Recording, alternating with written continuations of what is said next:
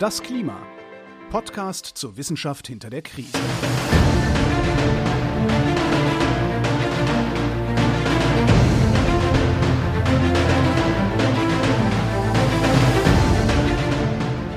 Hier ist das Klima, der Podcast zur Wissenschaft hinter der Krise. Wir lesen immer noch den aktuellen Bericht des Weltklimarats und erklären den aktuellen Stand der Klimaforschung. Jeden Montag mit Florian Freistetter und mit Claudia Frick. Und wir sind immer noch in Kapitel drei des Klimaberichts, den wir besprechen. Den ersten Teil von Kapitel drei haben wir in der letzten Folge besprochen und es geht um den menschlichen Einfluss auf das Klimasystem, ja. Also das, was wir Menschen an allen möglichen äh, Ecken und Enden unseres Klimasystems verändert haben. Wir haben schon über die Veränderungen in der Atmosphäre gesprochen beim letzten Mal, aber es gibt ja noch diverse andere Sphären. Es gibt die Kryosphäre, es gibt die Biosphäre, es gibt die Ozeane und äh, überall dort haben wir Dinge verändert und die äh, hat das I P C C identifiziert und quantifiziert. Und wer nochmal genau wissen will, wie man das macht, also wie man rausfindet, welchen Anteil an der beobachtbaren Veränderungen die Menschen haben, äh, kann das in der letzten Folge nachhören. Da haben wir es im Detail besprochen. Mit allen Akronymen und Modellen und so weiter, die man braucht dafür. Äh, das, wiederhol- ja, das wiederholen wir jetzt nicht mehr, sondern gehen wirklich auf die Details ein, und zwar fangen wir mit der Kryosphäre an. Ja, also all das, was gefroren ist auf unserer Erde, äh, Schnee, Arktis, Antarktis, Gletscher und so weiter und so fort. Und ähm, ja, dass das alles äh, wärmer wird, das haben wir schon in den Folgen zu Kapitel zwei festgestellt. Und jetzt äh, ist die Frage, was können wir Menschen dafür? Und äh, ich gehe das mal alles der Reihe nach durch, relativ schnell, und konzentriere mich auf die hauptsächlichen Erkenntnisse. Es geht los mit der Arktis. Äh, etwas, was vielleicht äh, ganz interessant ist, was mir auch nicht so bewusst war, dass äh, man seit neunzehnhundertneunundsiebzig mit Satelliten da die Ausdehnung des Eises messen konnte. Okay, gut, das war mir bewusst, dass es Satelliten gibt und dass man das machen kann. Aber wie gesagt, seit damals hat man eben auch vernünftige Daten. Das ist ja ein Problem, auf das wir noch öfter stoßen werden, vor allem bei Arktis und Antarktis, dass es da wenig historische Daten gibt vor der Zeit der Satelliten, weil halt es schwierig ist, da was zu finden, wenn da keine Menschen gewohnt haben. Aber äh, man hat halt wirklich äh, seit den Satelliten konstant gesehen, dass äh, in allen Monaten das äh, Meereseis in der Arktis äh, geringer wird und dass die größte Reduktion im September stattfindet. Das habe ich nicht gewusst, dass quasi der September, also äh, der, der besonders ist. Ja, ich bin mir jetzt nicht ganz sicher, ob ich weiß, warum das so ist, aber es, irgendeiner muss es so sein, und äh, es wird Gründe geben, warum ja. es der September ist. Vielleicht äh, lese ich das nochmal nach, wir stoßen uns sicherlich nochmal aufs Eis und dann erzählen wir, warum es im September am wenigsten Eis oder das meiste Eis verschwindet. Oder ihr schreibt uns das, wenn ihr das wisst, dann lesen wir einfach das vor, was ihr geschrieben habt, so geht's auch.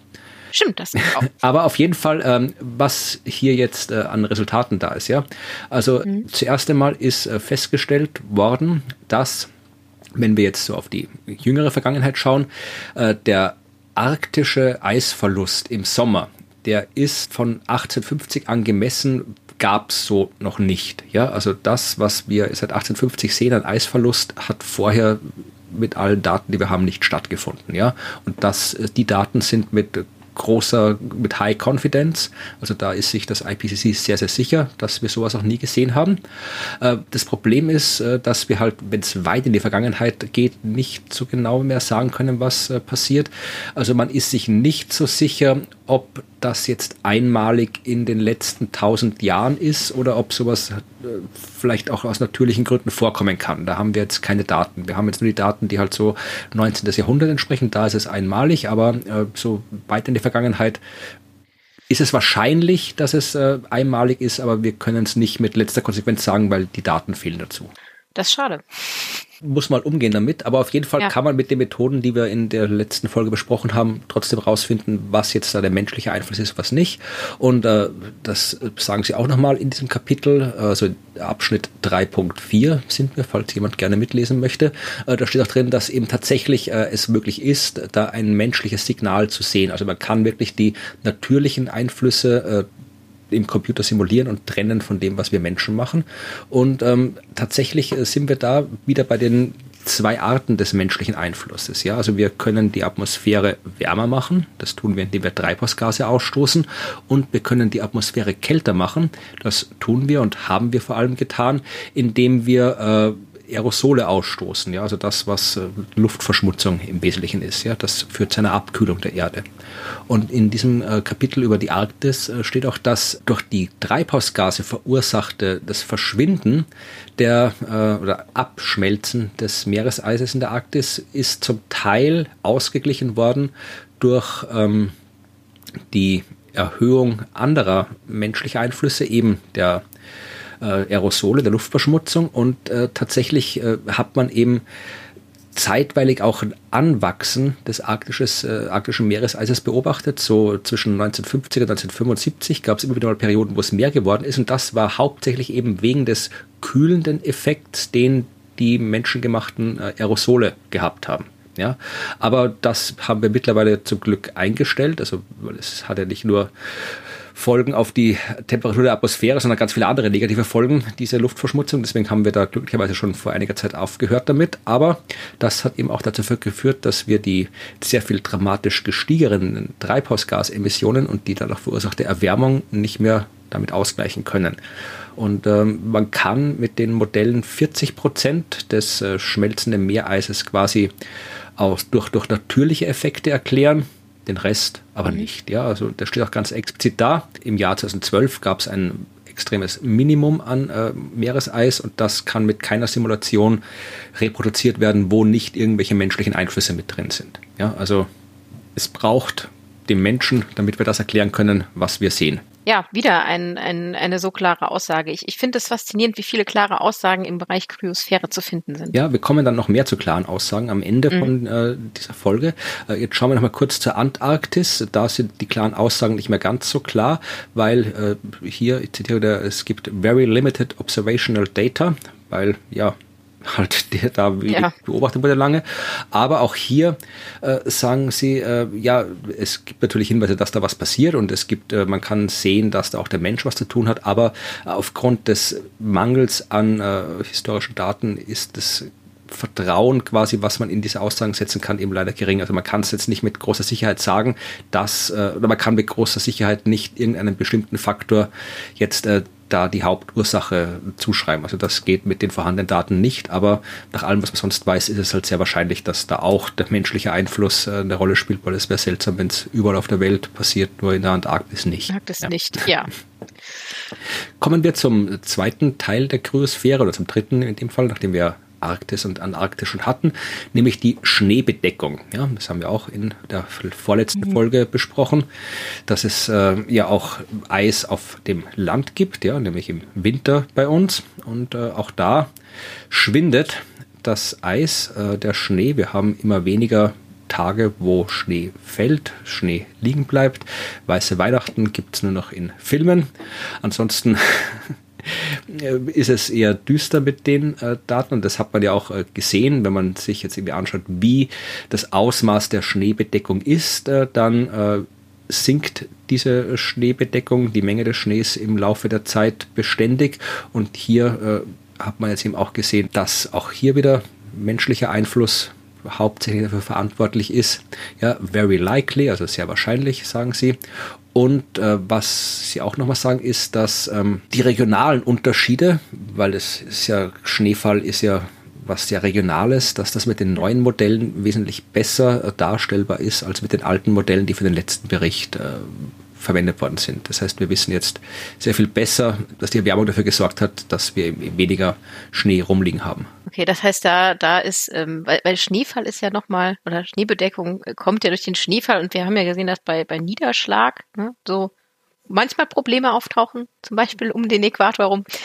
Das zeigt sich natürlich nicht im Schneefall. Ne? Nee, also, also ich sage jetzt hier, so, dass tatsächlich so, dass die, die, die Modelle sehr, sehr konsistent äh, die Menge an Schnee mit äh, der, Oberf- der Temperatur der Erdoberfläche äh, verknüpfen. Ja, also das, das kann man mhm. sehr, sehr gut äh, verknüpfen. Und die Oberflächentemperatur der Erde, die ist ja nicht ganz so schwierig zu modellieren wie jetzt der Niederschlag. Und dadurch kann man das dann äh, entsprechend besser festlegen. So habe ich das verstanden. Super, okay. Ja. Gletscher, ganz kurz, über die haben wir auch in der vorletzten Folge ausführlich gesprochen. Hier sagen Sie auch, äh, Sie kommen zu dem Schluss, dass der menschliche Einfluss äh, mit hoher Wahrscheinlichkeit, very likely, äh, die Hauptursache für den quasi universellen Rückgang der Gletscher seit neunzehnhundertneunzig ist. Ja, also auch da, mhm. wir haben festgestellt, äh, dass die Gletscher schmelzen, überall auf der Erde, was so noch nie vorgekommen ist in der Geschichte, und äh, die Modelle zeigen uns, dass der menschliche Einfluss äh, die Hauptursache dafür ist. Dann bleiben ja. noch als letzte Komponenten der Kryosphäre das äh, Eis, das jetzt quasi nicht im Ozean, sondern äh, auf Land ist, in Arktis und Antarktis, nämlich Grönland. Und äh, da tatsächlich haben wir wieder das gleiche Problem. Auch hier, äh, es ist, es ist schwierig, weil wir halt äh, nur so eine kurze Beobachtungsdatenreihe haben, weil vor Satellitendaten gab es im Wesentlichen kaum was, was man aus Grönland oder Antarktis an vernünftigen Daten bekommen hat. Aber auch da sagen sie, es ist sehr wahrscheinlich, very likely, dass der menschliche Einfluss äh, in den, zumindest äh, dem beobachtbaren, das beobachtbare Abschmelzen äh, des Eises in Grönland während der letzten zwei Jahrzehnte verursacht hat. Bei der Antarktis, mhm. gleiche wie vorher, ähm, es ist, es gibt, man sieht was und äh, es schaut so aus, als wären es die Menschen, aber aufgrund fehlender historischer Daten kann man es nicht mit großer letzter Konsequenz sagen. Zusammengefasst, Kryosphäre, wie gesagt, nichts Neues im Vergleich zu dem, was wir in Kapitel zwei drüber gelesen haben. Alles, was kalt ist, wird warm und schmilzt, und äh, im Großen und Ganzen sind wir Menschen dran schuld. Das war die Kryosphäre. Und sie war es wirklich, weil sie ist bald nicht mehr da. ja, ja, ja.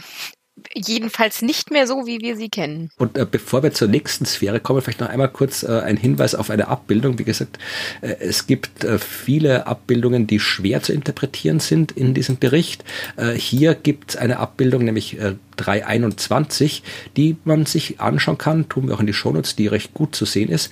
Da äh, sieht man drei Teile der Abbildung, nämlich die arktische Eisbedeckung und Meereseisbedeckung und die antarktische Meereseisbedeckung, und zwar einmal die reinen Beobachtungsdaten, und zwar von neunzehnhundertachtzig bis zweitausendsechzehn und immer über das ganze Jahr, also von März, Juni, September, Dezember, also mehrmals im Jahr gemessen, und äh, man sieht halt, dass so die, die die Abweichung im Vergleich zu der Referenzperiode.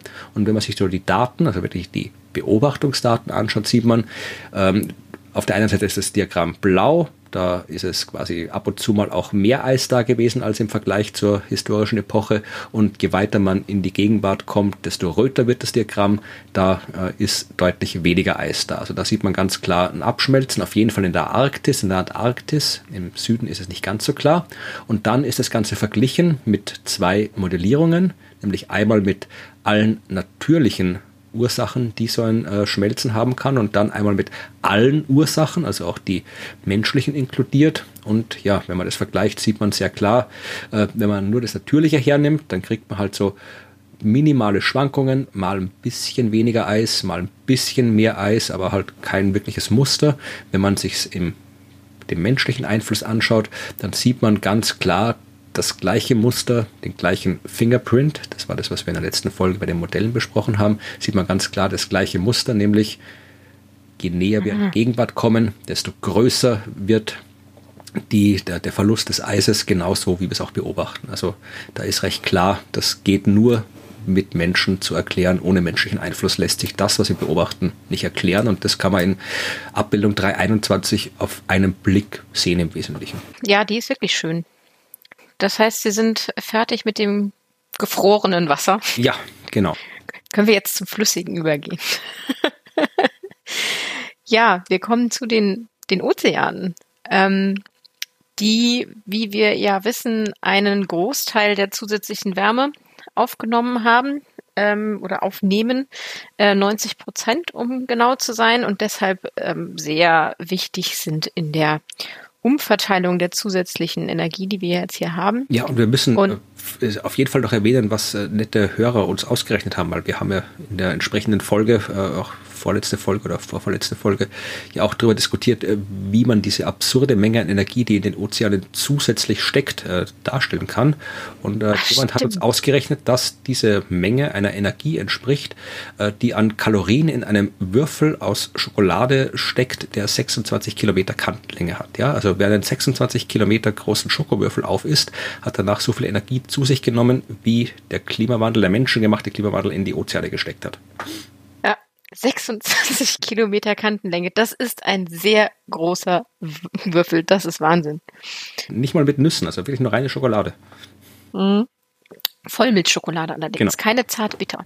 Ja, ja, ja, ich bin sowieso, wenn, wenn, dann mag ich lieber so, Nougat ist okay, aber alles, was darüber hinausgeht, also wenn da dann nämlich Trauben oder Creme oder so Trüffel oder so Quatsch reintun, nee, also wenn Vollmilch oder meinetwegen auch noch hier, hier dunkle Schoko und Nüsse meinetwegen noch, aber alles andere ist Ketzerei, das was? Geht nicht. Nein, mehr. Entschuldigung, weiße Schokolade ist ja wohl... Nein, weiße, Sch- gut.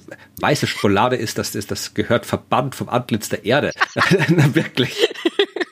Ja, kann uns mal jemand ausrechnen, wie viel das in weißer Schokolade wäre. So, äh, ja, genau, also das hatten wir beim letzten Mal und also wir, wir, wir sehen, da steckt viel drin.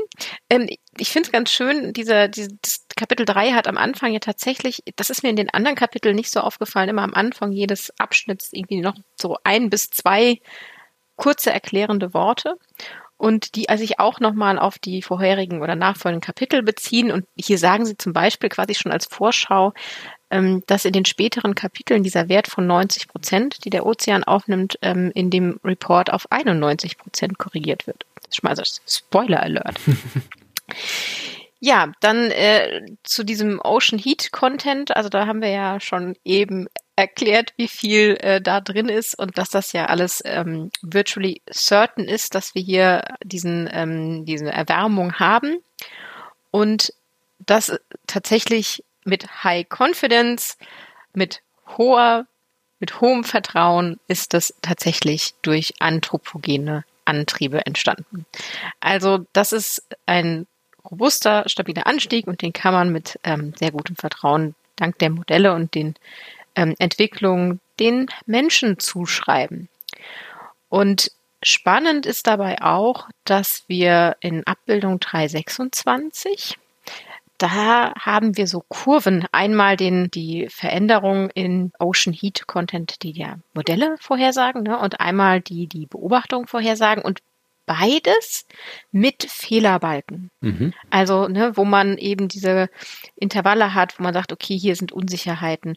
Und ich finde, da wird mal sehr anschaulich klar, dass die Fehlerbalken bei den Beobachtungen und die Fehlerbalken oder die, ja, die Konfidenzintervalle, also wie sehr vertrauen wir diesen Modellen, wo schwankt es, dass die sich zwischen Modellen und Beobachtungen nicht viel geben. Ja, also wenn man sich das anschaut, also ich meine, das, was jetzt ja hier so für in dieser Zeitreihe, da, die geht von achtzehnhundertsechzig bis weit über zweitausend hinaus, also das, was da so an, an ich, ich will es gar nicht Fehlerbalken nennen, was da irgendwie vor neunzehnhundertsechzig ja. passiert ist, weil es ist eigentlich, da ist Konfid- quasi alles abgedeckt, was an potenziellen Werten möglich sein kann. Mhm. Das ist eigentlich, da ist der Fehlerbalken so groß, dass man da wirklich kaum Konfidenz oder Vertrauen in die Daten haben kann. Aber dann so ab den siebziger Jahren, wo dann eben die Beobachtungen anfangen, da stimmen dann, da, da ist der Fehlerbalken etwas, was man durchaus serioserweise auch Fehlerbalken nennen kann. Also man hat einen Wert mit einem Fehler, der irgendwie nicht größer ist als, nicht wahnsinnig weit von dem Wert abweicht. Und da stimmen wirklich, da stimmen erstens mal Modell und Beobachtung überein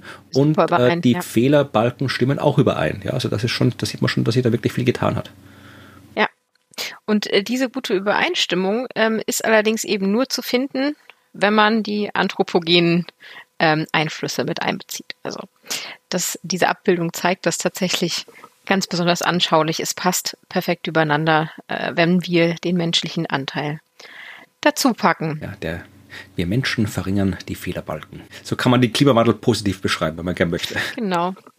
Ja, das wäre es zum, zum Ocean Heat Content. Also das ist eine klare Aussage und ich finde es auch sehr schön, dass sie da manchmal sehr kurz und klar in ihren Worten sind und die Abbildung auch so für sich selber sprechen.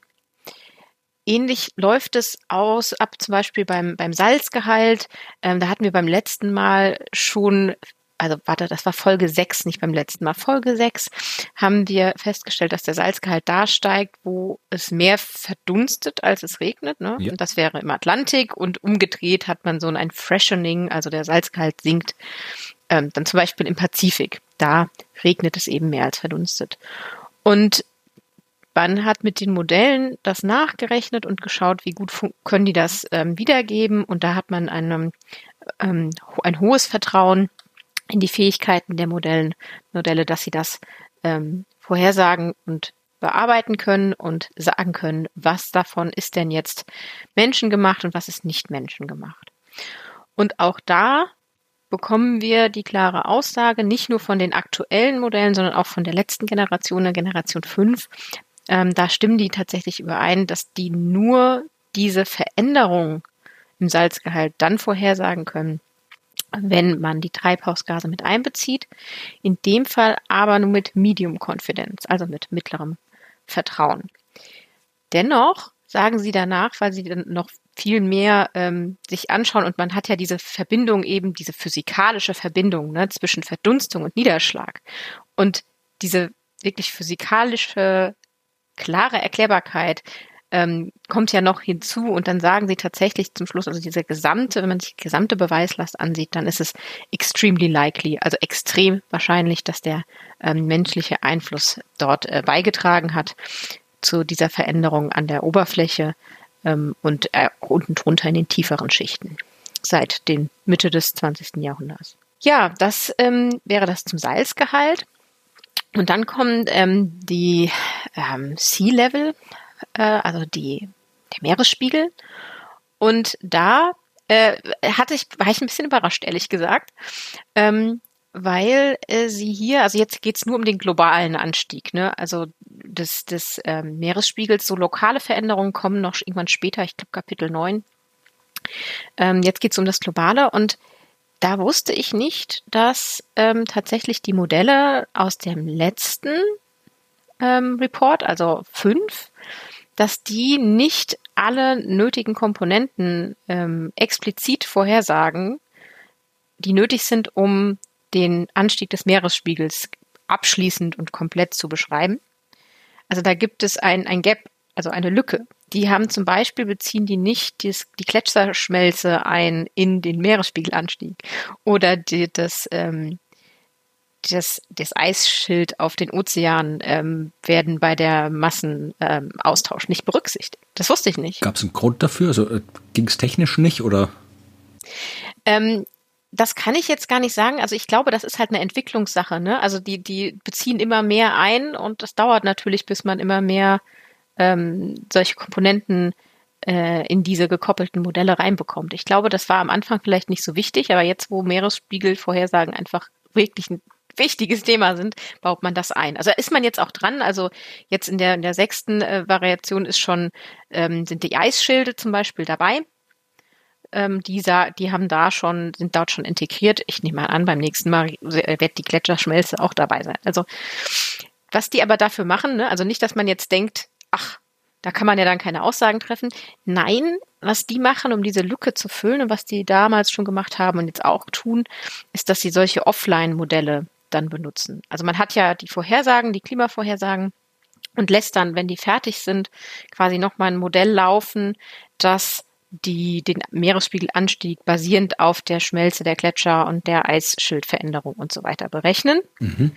Das ist dann aber natürlich offline. Das heißt, man hat keine Rückkopplung in dem Modell an sich. Also der Meeresspiegelanstieg ist in dem, ähm, basierend auf Gletscherschmelze, ist in dem in den Klimasimulationen nicht mit drin, aber man bekommt es natürlich hinterher raus. Also es aber, gibt aber keine Rückkopplung. Also ne, sagt man jetzt, man tut da jetzt einfach Wasser rein ins Meer, wenn die Temperatur einen gewissen Wert erreicht hat, und sagt, wir tun so, als hätte das Wasser jetzt keinen weiteren Einfluss, dass da drin ist, oder wie muss ich mir das vorstellen?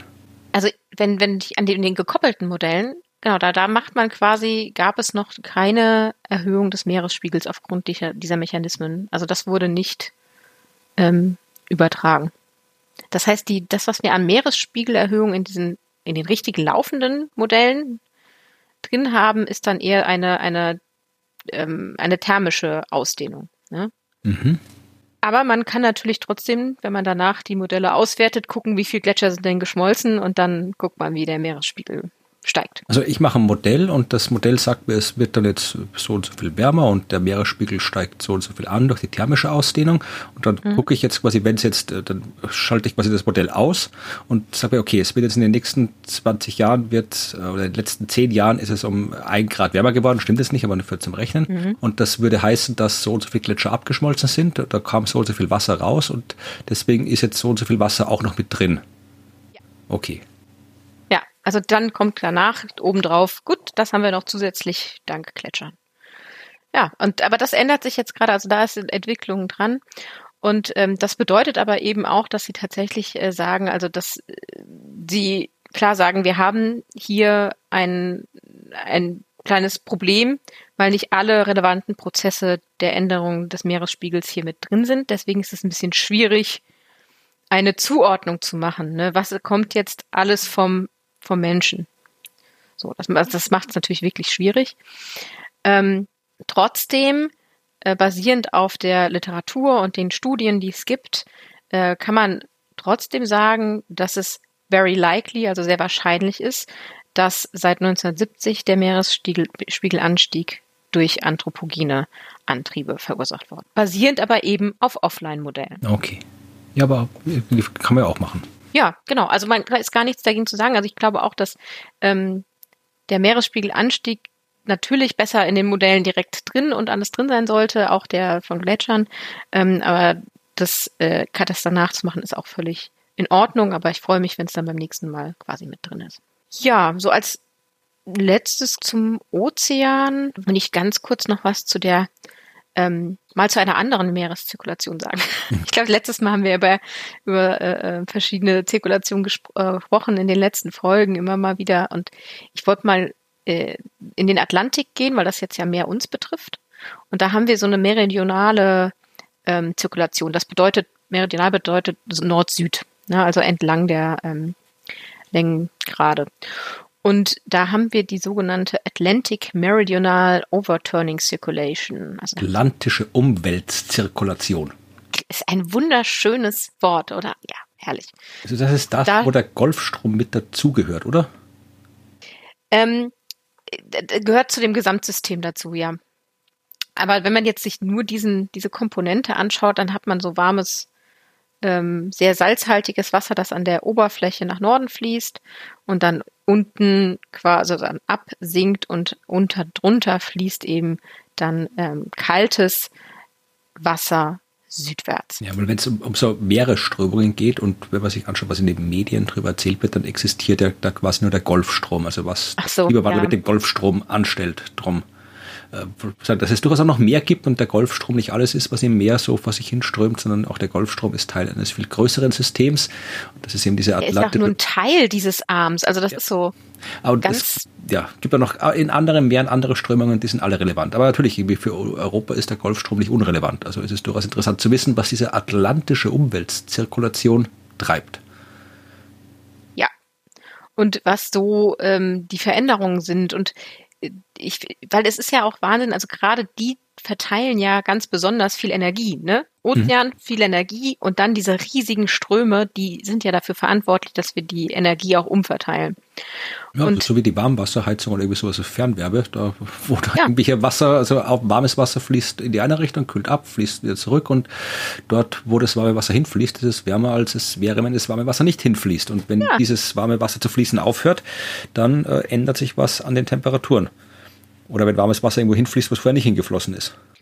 Und wenn es sich abschwächt auch. Und das hat man tatsächlich, also ähm, in dem letzten, in Kapitel zwei schon festgestellt, das wiederholen Sie hier nochmal, da hatten wir nur nicht über diese Zirkulation gesprochen, dass es so eine, ein Signal von einer Abschwächung dieser Zirkulation gab, so also Mitte des ähm, der zweitausender bis Mitte so zweitausendzehn. Aber dass ähm, die Beobachtung leider, ähm, also der Beobachtungszeitraum, wo man das misst und beobachtet, viel zu kurz ist, um da zu sagen, ist das eine signifikante Abschwächung oder ist es das nicht? Und ähm, das heißt, obwohl wir jetzt sechs Jahre, also wir haben ja jetzt sechs Jahre mehr an Beobachtungen seit dem, dem, dem letzten Bericht oder noch mehr, und ähm, gibt es trotzdem noch ähm, Probleme, dass zu unterscheiden, weil wir immer noch zu wenig Beobachtung haben und eine sehr schlechte zeitliche Auflösung. Hier ist, irgendwann hast du doch mal gesagt, könnte man das mit mehr Geld ja. äh, verbessern. Ich glaube, an der Stelle ja. ja. Also hier würde es sich lohnen, mal Geld drauf zu werfen. Ja, also da müssen wir vielleicht auch mal sagen, dass ja wir jetzt hier diesen I P C C-Report sehr, sehr ausführlich besprechen, weil der halt wirklich der aktuelle Stand des quasi wirklich verlässlichen Wissens ist, das wir haben, aber das natürlich auch jetzt, obwohl da absurd viel Literatur ausgewertet wurde, für diesen I P C C-Bericht nicht alles ausgewertet worden ist und selbstverständlich auch nach dem Ende, also nach dem Erscheinen dieses Berichts, neue Forschung erschienen ist, die da nicht inkludiert ist, logischerweise. Und äh, da ist tatsächlich vor einiger Zeit, ähm, gar nicht so lange her, das muss ja, August rum gewesen sein, glaube ich, oder Juli, ich weiß es gerade, aber noch nicht so lange her, äh, eine Arbeit erschienen, die sich genau mit dem beschäftigt. Äh, die ist im Anfang August, fünften August, ich habe sie gerade gefunden, mhm. fünften August veröffentlicht worden, und zwar ähm, von Niklas Boers vom Potsdam Institut für Klimaforschung, und die heißt Observation-Based Early Warning Signals for a Collapse of the Atlantic Meridional Overturning Circulation. Also äh, beobachtungsbasierte Frühwarnsignale für einen Kollaps der äh, atlantischen Umweltströmung. Ja. Die hat einiges an medialer Aufmerksamkeit erregt, weil, also ich habe die Details jetzt nicht parat von dieser Arbeit, wir verlinken sie, aber im Wesentlichen äh, geht es darum, dass man sich äh, angeschaut hat, äh, was da jetzt hier alles äh, passiert mit diesen Sachen und ob es kritische Punkte gibt, die erreicht werden können, wo diese äh, Strömung tatsächlich irgendwann kollabiert.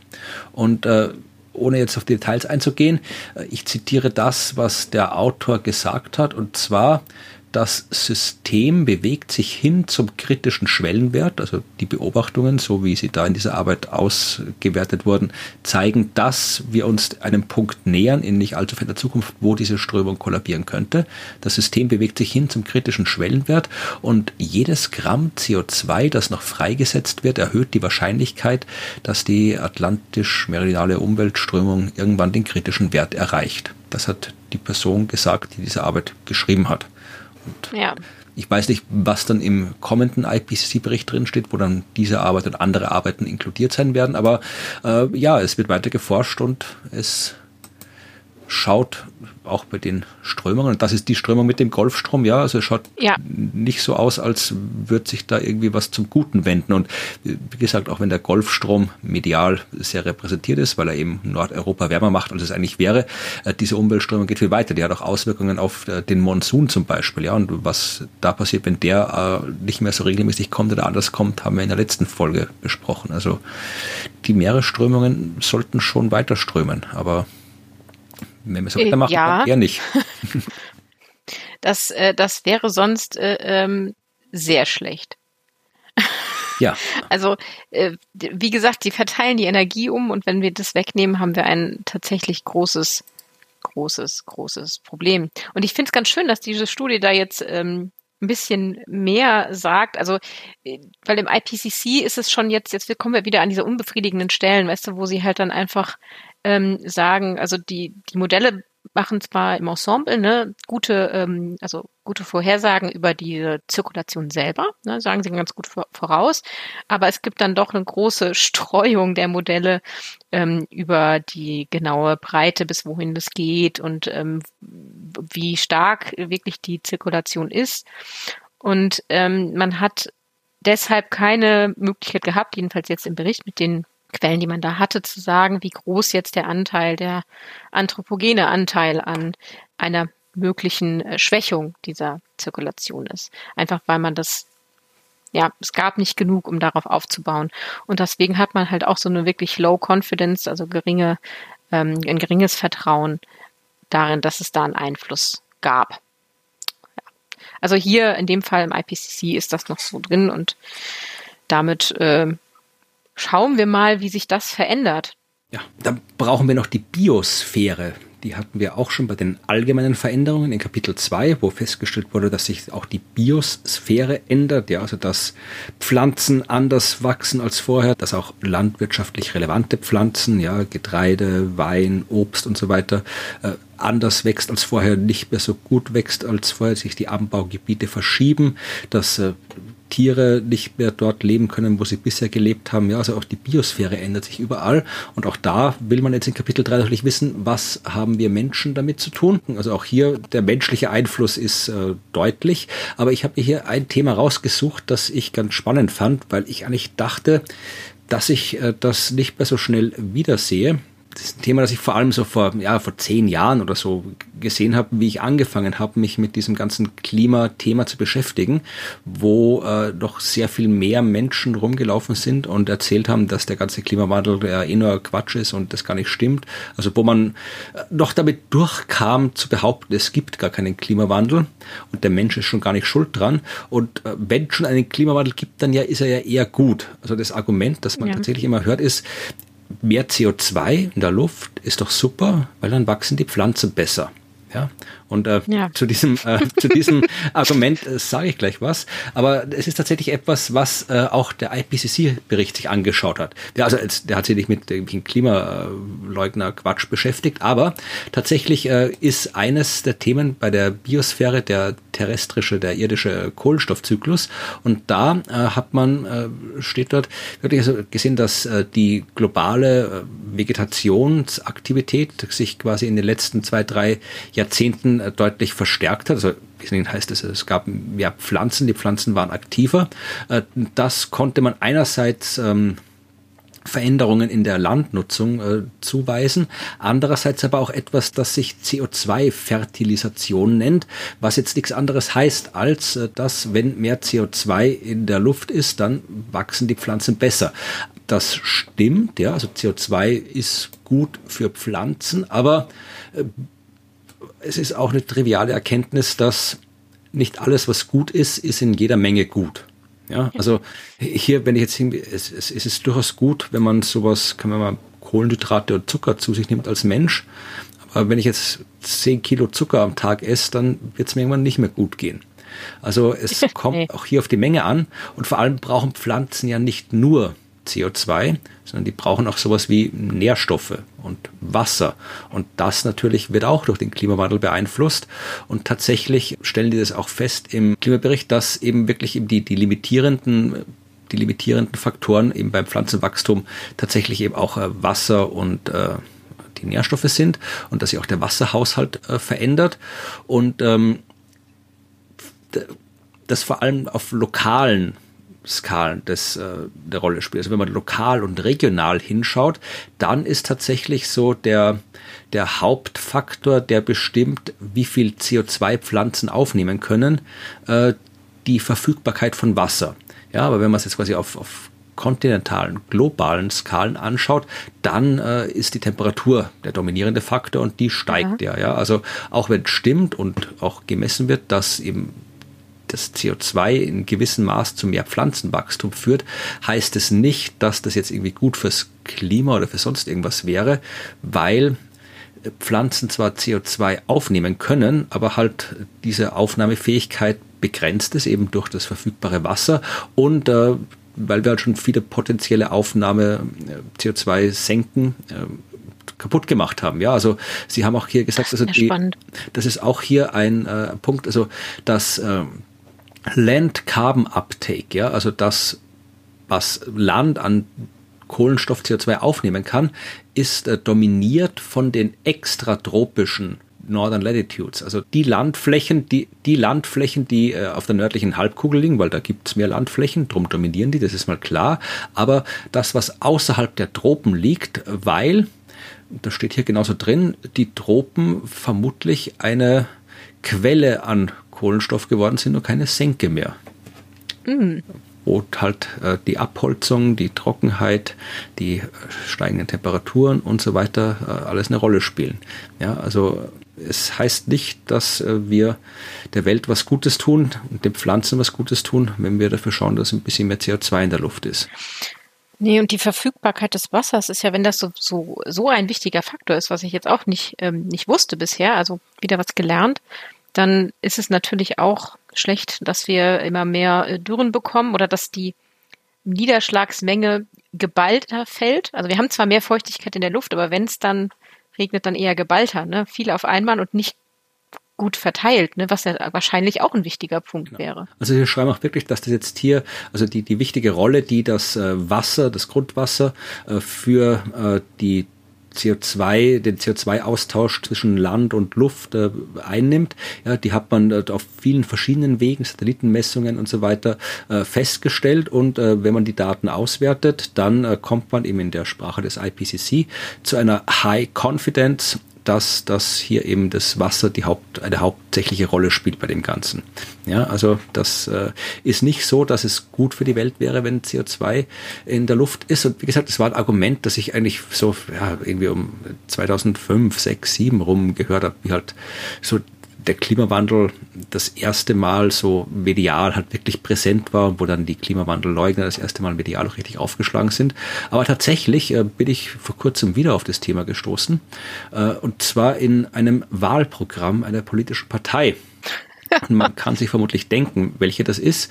Äh, es, wenn, wenn man sich, also die Wahlen in Deutschland haben ja gestern stattgefunden und wir wissen nicht, wie es ausgegangen ist, weil wir hey. aus technischen Gründen diese Folge aufnehmen, bevor die Wahl stattfindet, aber sie gesendet wird, nachdem die Wahl stattgefunden hat. Also wir können jetzt, ja, wir brauchen nicht mal spekulieren, wie es ausgegangen ist. Sie ist so ausgegangen, ja. wie sie ausgegangen ist. Und äh, was auf jeden Fall sich nicht geändert haben wird durch den Wahlausgang, ist, dass es äh, erstens äh, keine Partei gibt, deren Programm zum Klimawandel so ist, Ist, dass äh, da wirklich äh, was Relevantes passiert. Also kein Parteiprogramm äh, ist geeignet, die Pariser Klimaziele zu erfüllen. Das war vorher schon klar. Und äh, was auch klar ist, dass eine Partei dabei ist, die es gar nicht wollte, nämlich äh, die AfD. Und da, also da, das ist wirklich eine Parade der dümmsten Argumente, äh, oder Argumente will ich es gar nicht nennen, eine Parade der dümmsten Aussage übers Klima, die man da in deren Parteiprogramm finden kann. Unter anderem, äh, ich Hab, ich will ja gar nicht vorlesen, was da alles für Quatsch drin steht, ja, aber ein Quatsch, der drin steht, ist, äh, und ich zitiere jetzt aus dem Programm: Kohlendioxid ist kein Schadstoff, sondern ein unverzichtbarer Bestandteil allen Lebens.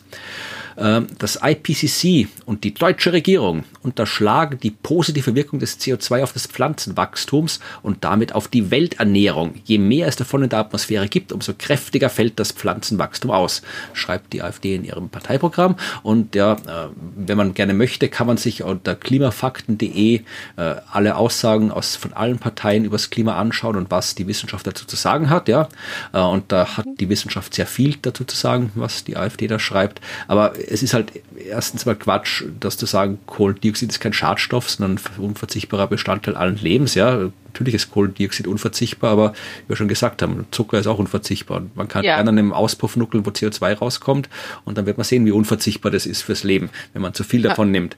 Und äh, das I P C C unterschlägt nicht, ja, haben wir auch nee, gerade gesagt. Also, gerade darüber geredet. Die haben ein eigenes Kapitel über dieses Thema drin, ja, und ja. Äh, die positive Wirkung auf das Pflanzenwachstum, die ist da, aber bis zu einer gewissen Grenze.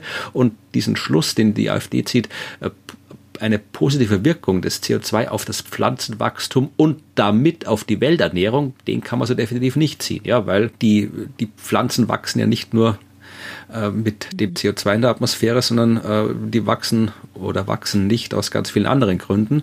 Und wenn wir die Welt überhitzen, was wir tun, und die Welt ja machen, dann gibt es Dürren und dann nutzt auch das C O zwei den Pflanzen nichts mehr. Nee, dann Dürren. Steigt noch der, der Meeresspiegel an und, und, und macht ganz viele Grünflächen mit Pflanzen weg. It, it, ach Gott. Ja, also wie gesagt, wir wissen nicht, wie die Wahl ausgegangen ist, aber wir, ich, wir können mal hoffen, dass die AfD nicht allzu viele Wähler und Wählerinnen gefunden hat, weil das, was sie über das wichtigste Thema äh, zu sagen hat, das Klima, äh, das Dümmste ist von allen Parteien. Und da ist bei den anderen Parteien schon so viel Dummes äh, gehört, dass es wirklich schwer ist, da noch dümmer zu sein, aber die AfD hat es locker geschafft.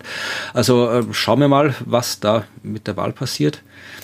Ich bin ja der Meinung, das Klima ist ja, ist ja das Thema, an dem sich alle Politikerinnen und Politiker in allen Ländern, in allen Jahren, die kommen und Jahrzehnten, die kommen, messen lassen müssen. Und ja, also die AfD, um mal biblisch zu werden, ist, wurde gewogen und für zu leicht befunden. In der Hinsicht deutlich zu leicht. Also äh, jetzt wieder auf die Wissenschaft zurückzukommen, also die, das I P C C hat sich das genau angeschaut und hat auch ähm, andere äh, Biosphäreneffekte noch untersucht. Ja, also etwas, was ich sehr schön fand, war der, der Leaf Area Index. Den fand ich auch nett. Also das ist auch wieder so eine, so eine Metrik, eine Maßzahl, die ich vorher noch nie gesehen habe. Die Fläche der Blätter äh, quasi so global gesehen. Und das nimmt man als Maß für die Grünheit der Welt. Und kann man, das kann man mit Satelliten messen. Und hier sagen sie auch, dass äh, dieser Leaf Area Index, das Greening, siebzig Prozent davon, von diesem äh, Zuwachs, den es gab tatsächlich, ist auf äh, diese C O zwei Fertilisation zurückzuführen. Und äh, auch hier sieht man, es gibt sehr große regionale Variationen bei dem Thema, was halt, wie gesagt, auch dazu führt, dass ja wir die, die Landnutzung komplett unterschiedlich gestalten und auch da viel machen, was sehr, sehr schlecht ist. Aber wie gesagt, also es, es wird vom I P C C keinesfalls unterschlagen, dass dieser Effekt des C O zwei auf das Pflanzenwachstum existiert. Was von der AfD unterschlagen wird, ist halt, dass dieser, wenn man so, wenn man das wirklich so nennen will, der positive Effekt, den das C O zwei auf die Pflanzen hat, dramatisch äh, überkompensiert wird durch all die negativen Effekte, die alles andere, was dadurch ausgelöst wird, auf das Pflanzenwachstum und den ganzen Rest der Welt hat. So, jetzt habe ich genug monologisiert. Okay. Ja, dann äh, gehen wir quasi von der Biosphäre und von der damit quasi letzten Komponente im Klimasystem, wie wir uns hier angeschaut haben, wieder rüber zu den Moden oder den großskaligen Phänomenen in der äh, Atmosphäre und ähm, schauen uns an, was denn da die Einflüsse der Menschen so genau sind. Und wenn wir uns da zurückerinnern, ich glaube beim letzten Mal, als wir über diese Moden gesprochen haben, das müsste Folge sechs gewesen sein, haben wir ähm, uns ENSO angeschaut und über El Niño und so weiter geredet. Und ich würde jetzt gerne mal eine solche große Mode rausgreifen, die nicht im Pazifik liegt, sondern eher bei uns im Atlantik. Das habe ich ja vorhin schon gemacht. Äh, mal was mit der, mit der ozeanischen Zirkulation, mal was am Atlantik, was uns hier direkt betrifft. Und deswegen würde ich das hier auch machen. Und da würde ich gerne darauf hinweisen, dass es tatsächlich einen sehr schönen ähm, Annex, einen Appendix, also einen Anhang gibt zu Kapitel eins oder mehrere äh, Anhänge gibt, die sehr gute Drei, zusätzliche Erklärung gibt. Ähm, also ich würde jetzt auf den Anhang Nummer vier hinweisen. Ja, sogar. Okay. Genau, der Anhang Nummer vier, der erklärt nämlich diese ganzen Moden nochmal. Der auch zig Seiten hast. Ja, ja. Es ist, alles hat viele Seiten. Es ist, es ist Wahnsinn. Und ich glaube, es gibt äh, noch deutlich mehr Anhänge. Ich glaube, es gibt sieben. Ja, also man hat äh, viel zu lesen. Und aber dieser Anhang hat halt immer sehr schöne Abbildungen zu diesen großskaligen Phänomenen. Und ich würde eben jetzt gerne mal den Northern Annual Mode angucken, also den, ähm, auf der äh, Nordhalbkugel eine eine Sch- Oszillation, eine Schwingung und Schwankung ähm, der atmosphärischen Masse zwischen der Arktis und den mittleren Breiten.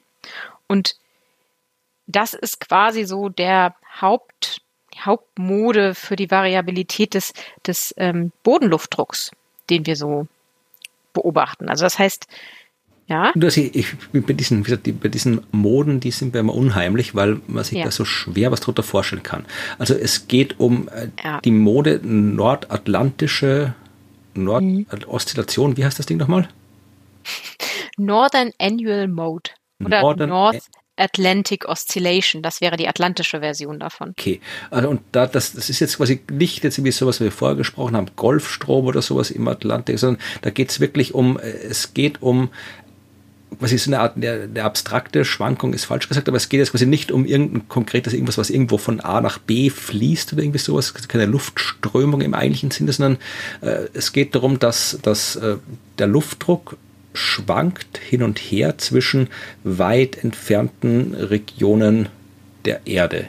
In dem Fall zwischen dem nördlichen Teil des Atlantiks und dem südlichen Teil des Atlantiks.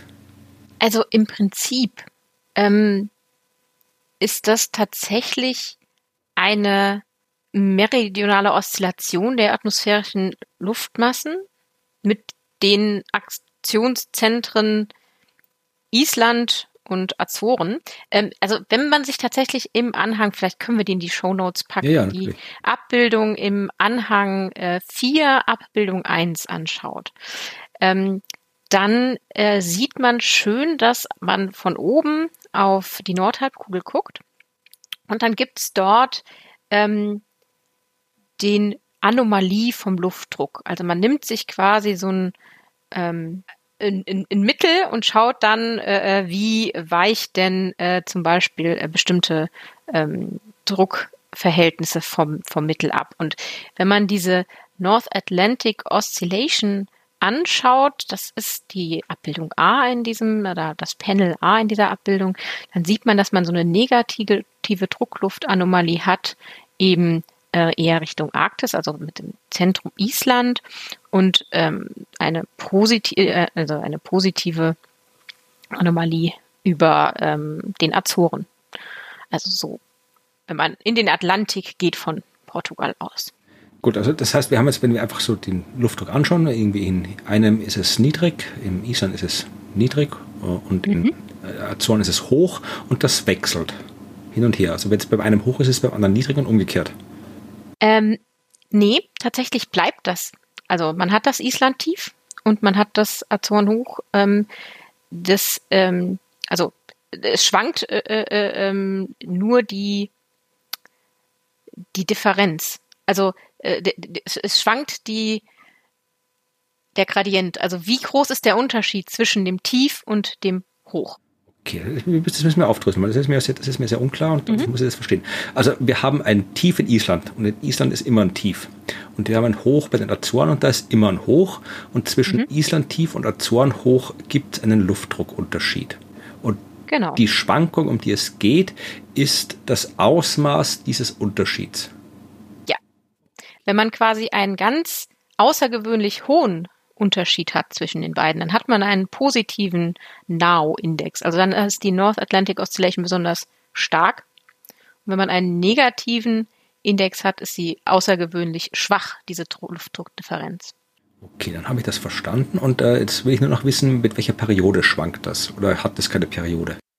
Äh, ähm, also nur größenordnungsmäßig, so alle fünf Minuten, alle zwanzig Jahre? Im Jahresbereich. Okay. Im Jahresbereich wird geschwankt.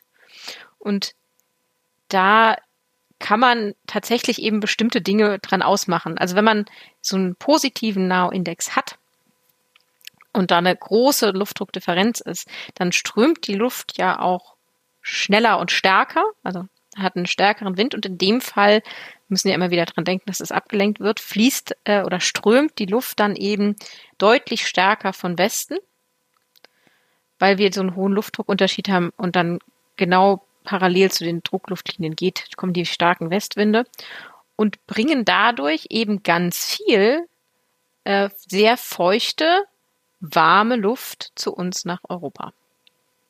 Also ein positiver Now-Index bedeutet für uns, wir haben feuchte, milde, in dem Fall Winter. Ja, also es ist ein eher äh, winterlastiges äh, Phänomen, wo wir es eben besonders merken. Und dagegen hat man dann in dem Bereich Amer- Nordamerika dann eher kühlere Luft. Aber ein negativer Now-Index würde eben dann bedeuten, dass wir da nur sehr schwache Westwinde haben. Und die kommen dann auch nicht so weit, dass sie über den ganzen Kontinent bis zu uns quasi komplett durchdringen, sondern dann bleibt es ein bisschen mehr von uns weg, diese, diese feuchte Luft. Und bei uns ist es eher kalt und trocken,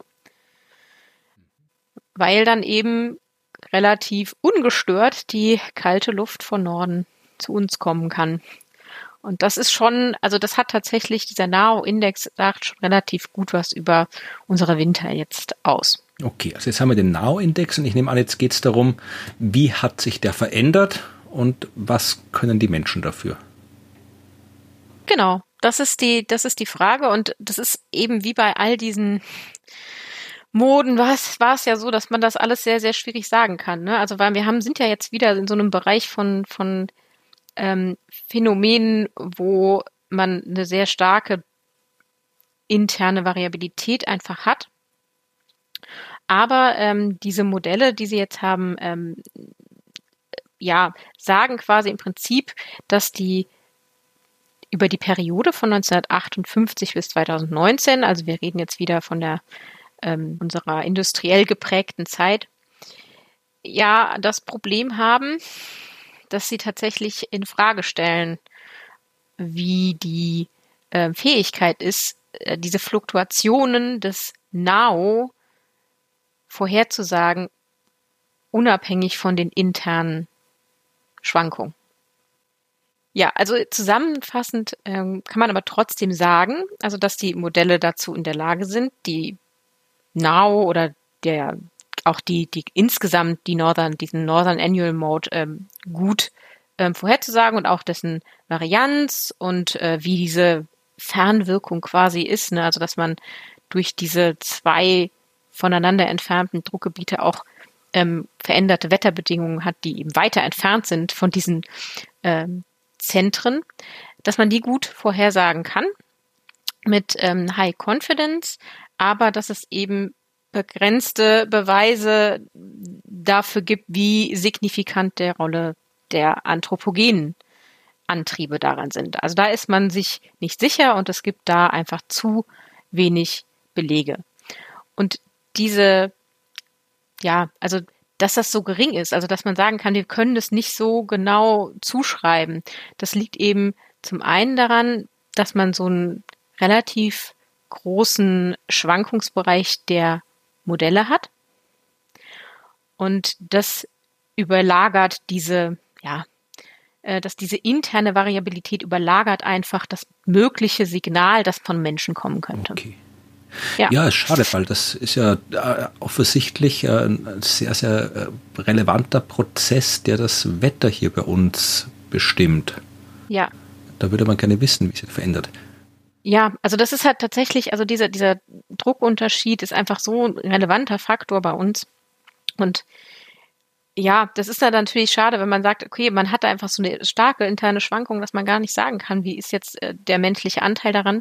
Andererseits ist das natürlich auch wieder ein Feature, so eine, eine Sache, die man sich anschaut. Man weiß, ne, man hat irgendwann mal in der Geschichte gelernt, okay, dieser Druckunterschied ist äh, total relevant für unser Wetter und der schwankt und verändert sich immer wieder.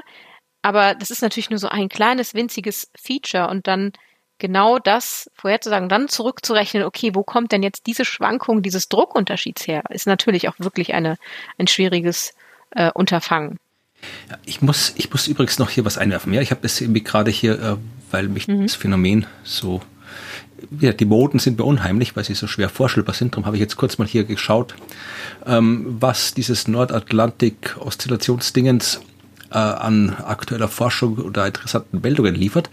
Und äh, meine Google-Suche hat eine Pressemitteilung hervorgebracht, wo diese nordatlantische Oszillation oder North Atlantic, äh, ich habe schon vergessen, wie das andere ist, Northern Atmospheric, oh, was? No. Du meinst die, du meinst jetzt das, den Northern Annual Mode. Ja, das war das zweite Ding, okay. Genau. Ja. Nee, also wie gesagt, aber hier in dieser Presse, die, die Leute, die die Pressemitteilung gemacht haben vom Max-Planck-Institut, denen war offensichtlich bewusst, dass es Menschen wie mich gibt, die mit diesem äh, Northern, ich habe schon wieder vergessen, äh, Ding nicht klarkommen. Die haben das genannt, ja. Klimaschaukel. Die Klimaschaukel. Oh, das ist ja ein schönes Bild. Ja, und äh, das, die, die, die Nachricht, äh, wo die Klimaschaukel die Schlagzeile ist, ist äh, auch interessant. Ähm, da geht es um Leute vom äh, D F G-Forschungszentrum Ozeanränder von der Uni Bremen. Die haben mhm. fossile Korallen untersucht und daraus anscheinend irgendwas abgeleitet über die Klimaschaukel, wie ich ab jetzt sagen werde, und festgestellt, dass die schon vor hundertzwanzigtausend Jahren aktiv war. Ja, also dieses Ding äh, macht anscheinend schon seit über hunderttausend Jahren unser Wetter. Unsicher. Oder hier ja. noch das Klima aus der Luftdruckschaukel, auch eine schöne Schlagzeile. Also ja, das, das, da kann ich mir gleich viel mehr denken drüber, als mit diesem komischen ja, N A O. Das ist schön, weil, also ich, ich glaube, das kann man dann nämlich auch übertragen auf, auf, ähm, auf andere Sachen, weil also zum Beispiel diese Atlantic Multidecadal Variability, also da reden wir jetzt über mehrere Dekaden, worüber die Schaukel schwingt, also langsamer. So, könnte man das nehmen. Und da äh, reden wir nicht über den, den Druckluftunterschied ähm, zwischen zwei Punkten, sondern da reden wir von Unterschieden in der Meeresoberflächentemperatur. Und dann schaukelt sich dazwischen. Und ähm, das heißt, der, der Antrieb der Schaukel kann immer eine andere sein. Also in dem Fall, oder nicht der Antrieb, sondern wie sie sich zeigt, wie die Schaukel sich zeigt, ist in dem Fall dann die Meeresoberflächentemperatur und bei dem NAO quasi der Luftdruckunterschied. Ja, also die gehen dann jetzt in dem Kapitel auch noch über die, die anderen Moden rüber. Ne? Also man geht dann noch über ähm, ENSO drüber, worüber wir ja schon geredet haben. Aber da hat man Low Confidence, dass das, das anthropogene ähm, Anteile ähm, da Einfluss drauf hatten. Das liegt halt auch wieder alles daran, dass es eben so schwierig ist. Und damit muss man an dem Punkt natürlich erstmal leben, aber ich schätze, dass sich da auch einiges noch verändern wird, weil die ja auch immer wieder besser verstanden werden. Ja, also wir wissen nicht, ob wir, wir wissen nicht, wie stark die Menschen die Klimaschaukel schubsen. Ja, genau. Wie viel, wie viel an dem Rumgeschubse ist eigentlich vom Menschen und wie viel. Dann kommen wir jetzt noch mal kurz zu dieser einen Notiz, die ich aufgespart habe. Die passt jetzt sehr gut dran. Ja, das war noch etwas mhm. aus der äh, Biosphäre, und zwar geht es um die äh, Übersäuerung der Meere, und äh, das ist tatsächlich etwas, wo wir sehr, sehr, sehr, sehr gut Bescheid wissen. Da geht es im, äh, schreiben auch hier, es ist eines der am einfachsten und besten messbaren Metriken von Umweltveränderungen, und äh, hier, das ist eine der Stellen, wo man äh, nicht, sich nicht mit likely und very likely und äh, Medium Confidence und diesen anderen äh, Begriffen dieser kalibrierten Sprache des äh, I P C C äh, abgibt, sondern da äh, wird an einer der durchaus auftretenden, aber nicht ganz häufigen Stellen im Bericht, wo das, äh, wo der Begriff virtually certain, also quasi sicher, mit an Sicherheit grenzender Wahrscheinlichkeit, wenn man es so sagen will, verwendet mhm. wird. Also da gibt es keine äh, Unsicherheit. Das ist so, und das, was so ist, ist, dass es tatsächlich absolut oder so gut wie sicher ist, dass ähm, das menschengemachte C O zwei die Hauptursache für die Übersäuerung der Meere ist. Ja, und man hat die mittlerweile mhm. bis auf eine Tiefe von dreitausend Meter runtergemessen. Wollte ich nur noch kurz als wow. äh, Anhang an die Biosphäre bringen, weil es halt wirklich äh, ja, eine der wenigen Stellen ist, wo man etwas wirklich mit anhand der Daten mit der Sicherheit sagen kann, die Wissenschaft äh, an Sicherheit zu bieten hat. Ja. Also, genau, mehr geht nicht. Genau. Ja, und dann sind wir auch schon fast am Ende von Kapitel drei Punkt acht angelangt. Was jetzt noch kommt, ist äh, wie immer die Synthese, also wo nochmal alles zusammengeführt wird. Und da habe ich mir ein paar ähm, Zeilen rausgeschrieben, so ein, ein, ein ja, Best-of wäre das Falsche, aber so ein Worst-of der äh, Fakten, Dinge, die wir jetzt kennengelernt haben. Und zwar, äh, ja, das, wo wir Menschen über was dafür können. Ja, und das erste betrifft die äh, globale Oberflächentemperatur. Da wissen wir, von zweitausendzehn bis zweitausendneunzehn gab es eine Erwärmung von null Komma neun bis eins Komma zwei Grad. Ja, und das wissen wir. Und äh, die interne Variabilität, also all die zufälligen Schwankungen, die also auftreten, die können äh, einen Anteil von null Komma zwei Grad erklären. Die natürlichen äh, Veränderungen, Sonne, Vulkanismus und so weiter, können einen Anteil von null Komma eins Grad erklären. Da kommen wir bei weitem nicht auf die null Komma neun bis eins Komma zwei. Aber wenn man alles nimmt, was der Mensch macht, dann kommt man auf null Komma acht bis eins Komma drei und ist wunderbar in dem Bereich drin, den wir auch messen. Ja, das heißt, hier menschengemachte äh, Erwärmung ist dafür verantwortlich. Das Gleiche gilt für ähm, die, die, das, die, äh, den Niederschlag. Da ist es äh, likely, das ist wahrscheinlich, es ist very likely, dass der Mensch äh, verantwortlich für das, den Verlust von arktischem Meereis seit den neunzehnhundertsiebziger waren. Es ist sehr wahrscheinlich, dass äh, der Mensch verantwortlich für die äh, Verringerung der Schnee, des Schnees äh, seit den neunzehnhundertfünfziger Jahren ist. Äh, es ist sehr wahrscheinlich, dass der menschliche Einfluss die Gletscher zum Schmelzen gebracht hat seit den neunzehnhundertneunzigern. Es ist sehr wahrscheinlich, dass der Mensch in den letzten zwei Jahrzehnten für das Schmelzen des Grönlandeises äh, verantwortlich war. Es ist extrem wahrscheinlich, da haben wir noch eine Wahrscheinlichkeitsstufe drüber, dass der menschliche Einfluss äh, die Menge an Wärme in den Ozeanen äh, extrem erhöht hat. Es ist sehr wahrscheinlich, dass der Mensch den Meeresspiegel seit den neunzehnhundertsiebzigern ansteigen hat lassen. Und wenn man das alles kombiniert und so endet, diese Synthese, äh, ist es unequivocal wieder mal, es ist äh, absolut klar und unwidersprochen, dass der menschliche Einfluss das globale Klimasystem deutlich erwärmt hat. Das ist so im Schnelldurchlauf die Synthese von Kapitel drei. Ich finde es auch schön, dass Sie das tatsächlich da am Schluss nochmal haben. Also so eine Synthese, die so alles so schön zusammenfasst, außerhalb des natürlich vorhandenen Summaries for Policymakers, also weil das ist dann natürlich wirklich die Synthese, die wissenschaftlich, rein wissenschaftlich passiert ist. Genau. Und was ich auch immer schön finde, sind ja die F A Qs, die am Ende jedes Kapitels zu finden sind, äh, mal mehr, mal weniger. Und in diesem Fall haben wir äh, drei Stück.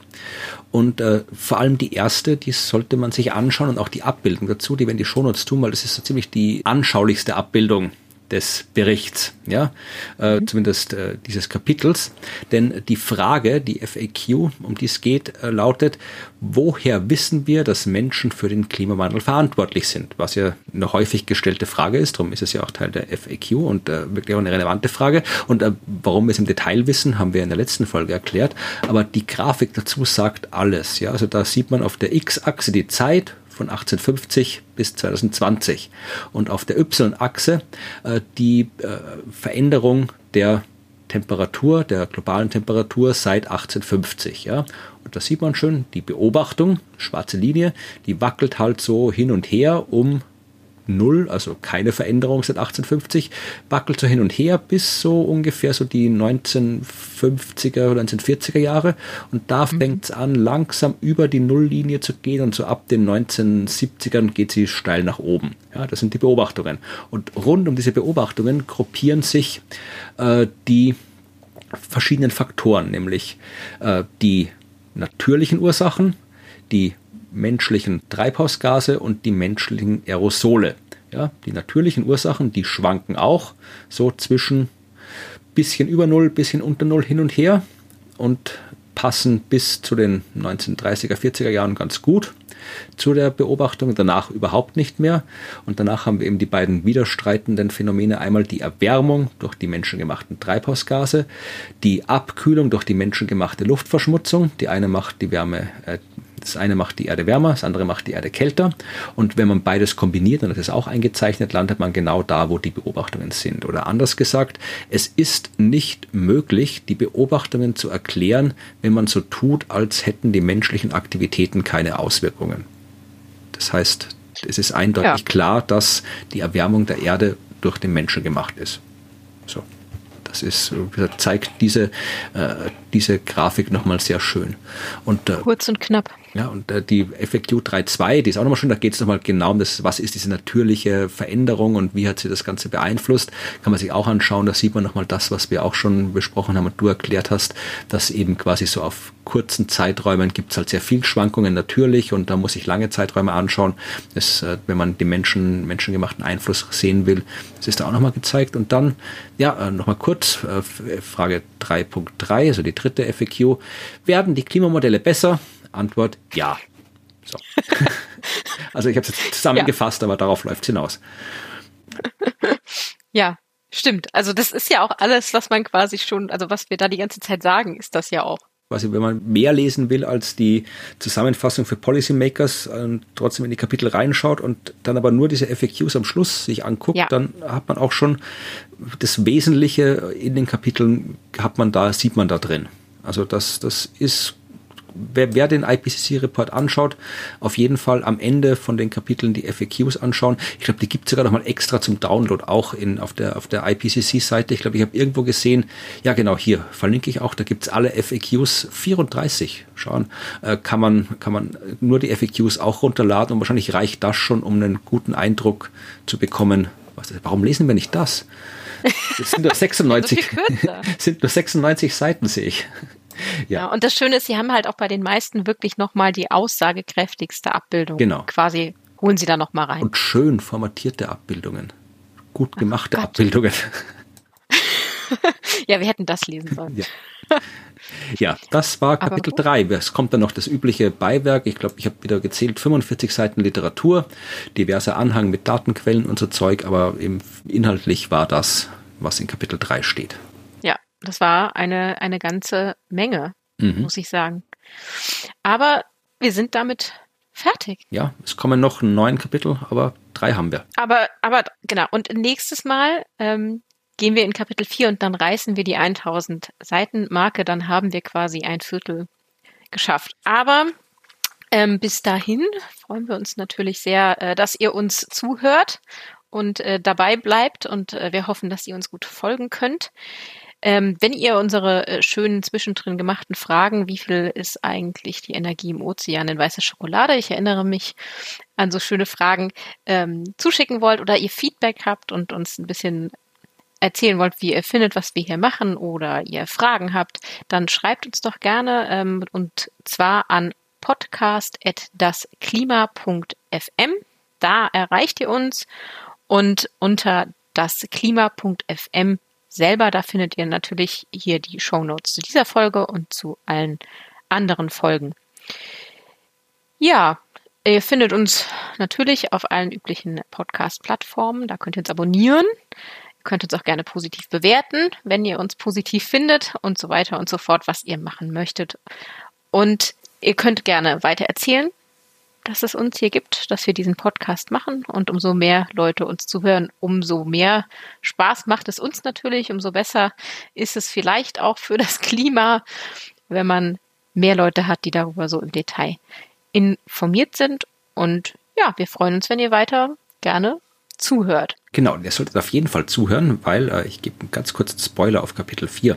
Äh, das, oh. das wird cool. Wir haben jetzt immer nur über die Vergangenheit geredet. Also wir haben geguckt, was hat sich bisher verändert und wer ist schuld was, an dem, was sich bisher verändert hat. Aber in Kapitel vier geht es um das, was in der Zukunft passiert. Da geht es um das, was wird sich in Zukunft ändern. Das wird wirklich spannend. Ja, müsst ihr anhören. Ja, definitiv. Da müsst ihr zuhören. Und damit schließen wir die heutige Folge und wünschen eine schöne Woche und bis zum nächsten Montag. Tschüss. Tschüss.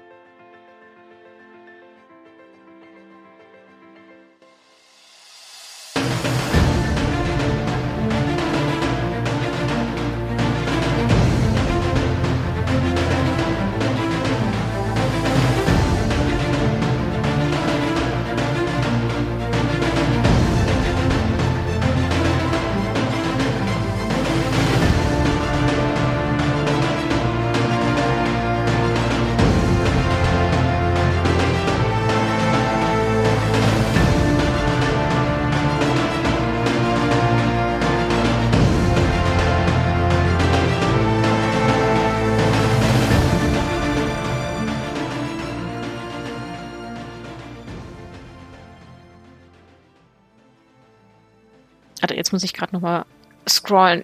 Ähm, äh, wo habe ich denn? Ich bin eine Zeile verrutscht. Sorry. Okay. Warte, was habe ich als letztes gesagt? Äh, Ist egal, fang mit irgendwas an. Kriegen wir schon hingeschnitten.